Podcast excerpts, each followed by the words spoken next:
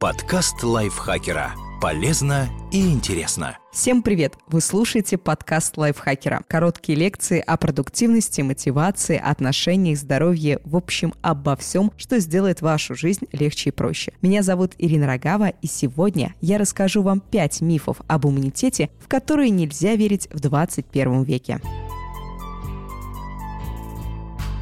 Узнайте, какие существующие заблуждения о защитной системе нашего организма могут всерьез навредить здоровью. Итак, миф первый. Прививки не помогут. Введение вакцин в организм человека проводят для того, чтобы обеспечить его защитой от опасных возбудителей. Прививку делают здоровому человеку, чтобы заранее вооружить организм средствами борьбы с инфекцией. После того, как в организм попадают компоненты вакцины, запускается тот же механизм, который работает при возникновении инфекции. Иммунные клетки, Б-лимфоциты, запускают выработку антител, молекул иммунитета, которые служат метками чужеродного и помогают быстро избавлять организм от возбудителей. При вакцинации не происходит запуска активных действий для уничтожения патогена, поскольку вакцины заболеваний вызвать не могут. Это своего рода репетиция действия иммунной системы в ответ на попадание опасного инфекционного агента. После прививки и синтеза необходимых антител организм уже выигрывает время. Его Б-лимфоциты помнят, какие именно антитела нужно производить при встрече с тем или иным патогеном. Эти антитела успешно позволяют компонентам иммунитета обнаружить угрозу и удалить ее из организма до того, как разовьется заболевание. Лицензированные вакцины тщательнейшим образом проверяются, а после выхода на рынок становятся постоянным объектом повторных проверок и отзывов. Вакцинация не дает 100% гарантии того, что привитый человек не заболеет, но эта процедура значительно снижает вероятность быть инфицированным опасным возбудителем. По данным ВОЗ, Всемирной организации здравоохранения, каждый год иммунизация позволяет предотвращать от 2 до 3 миллионов случаев смерти от дифтерии, столбняка, как коклюша и кори, а опасный вирус натуральной оспы и вовсе удалось победить с помощью прививок. Миф второй.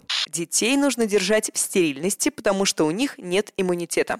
На самом деле у новорожденных иммунитет есть, но развивается он постепенно в течение нескольких лет, согласно генетической программе, заложенной в ДНК. Она реализуется по мере взросления ребенка. Пока плод находится в утробе матери, его оберегает материнский иммунитет. Постепенно формируются лимфоидные органы, костный мозг, тимус, скопление диффузной лимфоидной ткани, лимфатические узлы, селезенка. Кроме того, в печени, селезенке и костном мозге плода образуются иммунные клетки – лимфоциты, нейтрофилы и азинофилы первые три месяца после рождения малыша защищают исключительно материнские антитела. Перенос антител типа иммуноглобулин G происходит в последнем триместре беременности. Материнские антитела со временем распадаются, и к 3-6 месяцам многие из них прекращают функционировать. Кожа ребенка чувствительна даже к мелким повреждениям, покрыта первородной смазкой верникс кассиоса. Эта воскоподобная смесь выделяется сальными железами. Она содержит антимикробные вещества – лизоцимы, дифенсины, токсины, псориазины, антимикробные жирные кислоты. Все они составляют антимикробный щит, который оберегает младенца от большого количества разнообразных болезнетворных микробов. Кроме этого, в кишечнике новорожденного на момент рождения уже присутствуют пиеровы бляшки, скопление Т и Б-лимфоцитов в слизистой. При попадании микробов они провоцируют иммунный ответ и в дальнейшем помогают адекватно реагировать на чужеродное в пищеварительном тракте. У ребенка с рождения есть программа развития иммунной системы. Для того, чтобы реализовалось ее созревание, необходим контакт с различными антигенами и время. Разумеется, пока иммунитет не окреп в полной мере, дети сильнее, чем взрослые, подвержены риску заразиться то или иной инфекцией. Однако стремление к созданию стерильных условий для ребенка грозит развитием реакций гиперчувствительности, аллергий и аутоиммунных заболеваний. Существует гипотеза о гигиене, согласно которой развитие подобных состояний провоцируется недостаточным контактом с инфекционными агентами, симбиотическими микроорганизмами микроорганизмами, представителями нормальной микрофлоры и паразитами в раннем детстве. Недостаток такого рода контактов приводит к нарушению установления иммунной толерантности, невосприимчивости к собственным клеткам и молекулам. Иммунитет детей, которые живут в условиях близких к стерильным, может в будущем оказаться неразвитым. Эволюционный человек всегда получал определенный уровень нагрузки на иммунную систему в виде некоторого количества патогенов. Если число окружающих антигенов падает, то организм начинает атаковать безвредные частицы комплексы и соединения, например, пыльца цветов или компоненты пищи, могут становиться причиной развития иммунного ответа. Считается, что иммунная система созревает к 12-14 годам, когда в юном организме начинает вырабатываться столько же антител, сколько и в организме взрослого. Миф третий.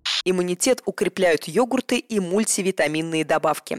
Существует множество рекомендаций в рекламе и СМИ, которые убеждают покупать йогурты с бактериями, мультивитаминные комплексы, чудо-иммуностимуляторы и многое другое. К сожалению, идеального и простого рецепта профилактики инфекционных заболеваний нет. Начнем с йогуртов. В рекламных роликах нам рассказывают о том, что иммунитет зависит от микрофлоры кишечника, а йогурты с полезными бактериями улучшают микрофлору, а значит и иммунитет организма. Сегодня нам известно, что в кишечнике человека обитают около тысячи видов бактерий, играющих важнейшую роль в нормальном функционировании организма. Длительная коэволюция бактерий и организма человека привела к возникновению сложных механизмов взаимодействия компонентов иммунитета с представителями микробиома. Микрофлора кишечника не только помогает пищеварению и производит жизненно важные витамины группы В и витамин К, которые не способен синтезировать наш организм, но и препятствует проникновению патогенных микробов, поддерживая целостность слизистой кишечника и физически препятствуя их прикреплению к клеткам кишечника. Но дело в том, что бактерии извне, в частности полезные йогуртовые бактерии, не способны надолго задерживаться в кишечнике. Это подтвердил американский исследователь Шервуд Горбах, изучавший штаммы бактерий более 20 лет. Ему не удалось найти задерживающиеся в кишечнике бактерии ни в одной из молочных культур Америки, Европы и Азии.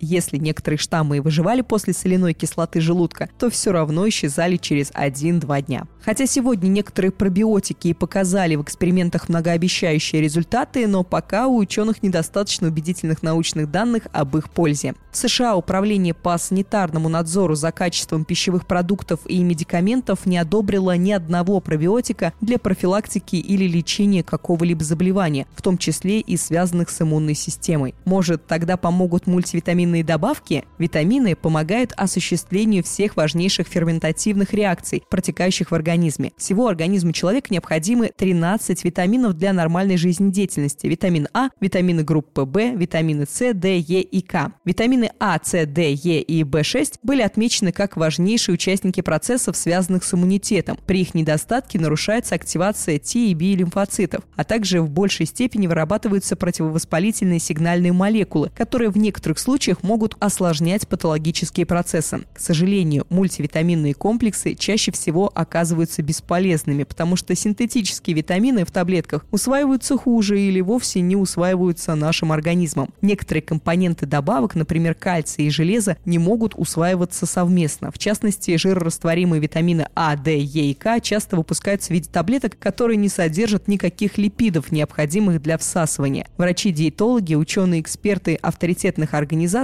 рекомендуют полноценно питаться и получать витамины с пищей. В случае недостатка витаминов нужно консультироваться с врачом и пересматривать режим питания и состав продуктов. Попытки восполнить запас витаминов самостоятельно, без консультации врачей, могут быть довольно опасны. Согласно десяткам научных исследований, ежедневное чрезмерное употребление витаминов может приводить к увеличению риска развития различных заболеваний. Миф четвертый. У мозга иммунитета нет.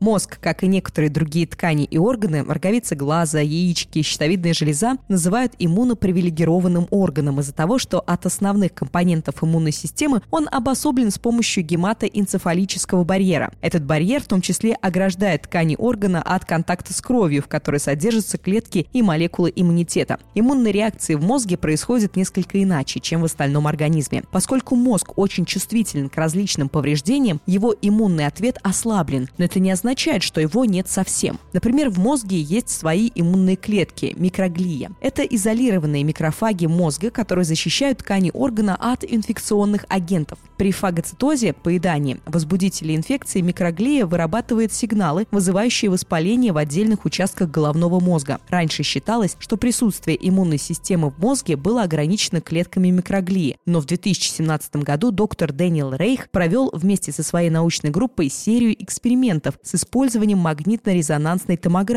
и выявил лимфатические сосуды в мозговых оболочках обезьян и людей. Помимо клеток иммунитета и лимфатических сосудов, важную роль в нормальном функционировании мозга играют и молекулы иммунитета. Так, цитокин I, FN, сигнальная молекула, которая осуществляет защиту от вирусов, участвует в регуляции социального поведения. Ученые из Вирджинского и Массачусетского университетов выявили взаимосвязь дефицита цитокина с социальными расстройствами и нарушением нейрональных связей, которые также наблюдались у животных с иммунодефицитом. Это возможно было устранить при введении интерферона в спинномозговую жидкость. Миф номер пять. Если иммунитет работает очень активно, то это всегда хорошо.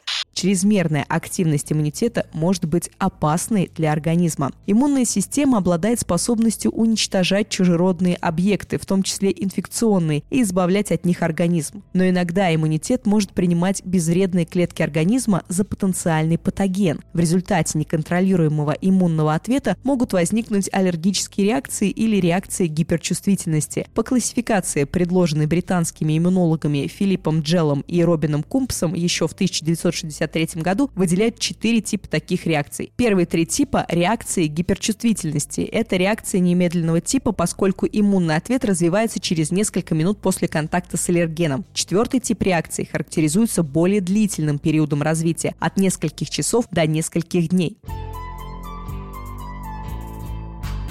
Этот подкаст был подготовлен на основе книги «Как работает иммунитет» автора Екатерины Умниковой. Человек ежедневно подвергается воздействию миллиардов микроскопических организмов, вирусы, бактерии, грибки простейшие подстерегают нас повсюду. К счастью, не все из них представляют угрозу нашему существованию, но многие могут серьезно навредить здоровью. А вот в этой книге широко и понятно рассказывается о том, как работает иммунитет, а также о тех заблуждениях, которые мешают нам понимать, что происходит с организмом, когда он нездоров. Надеюсь, эта небольшая справка про иммунитет была для вас полезна. Если это так, не забудьте поставить лайк и звездочку нашему нашему подкасту, подписаться на него на всех платформах, написать комментарии, возможно, даже поделиться этим выпуском со своими друзьями в социальных сетях. Я, Ирина Рогава, с вами прощаюсь. До встречи в следующем выпуске. Пока. Подкаст лайфхакера. Полезно и интересно.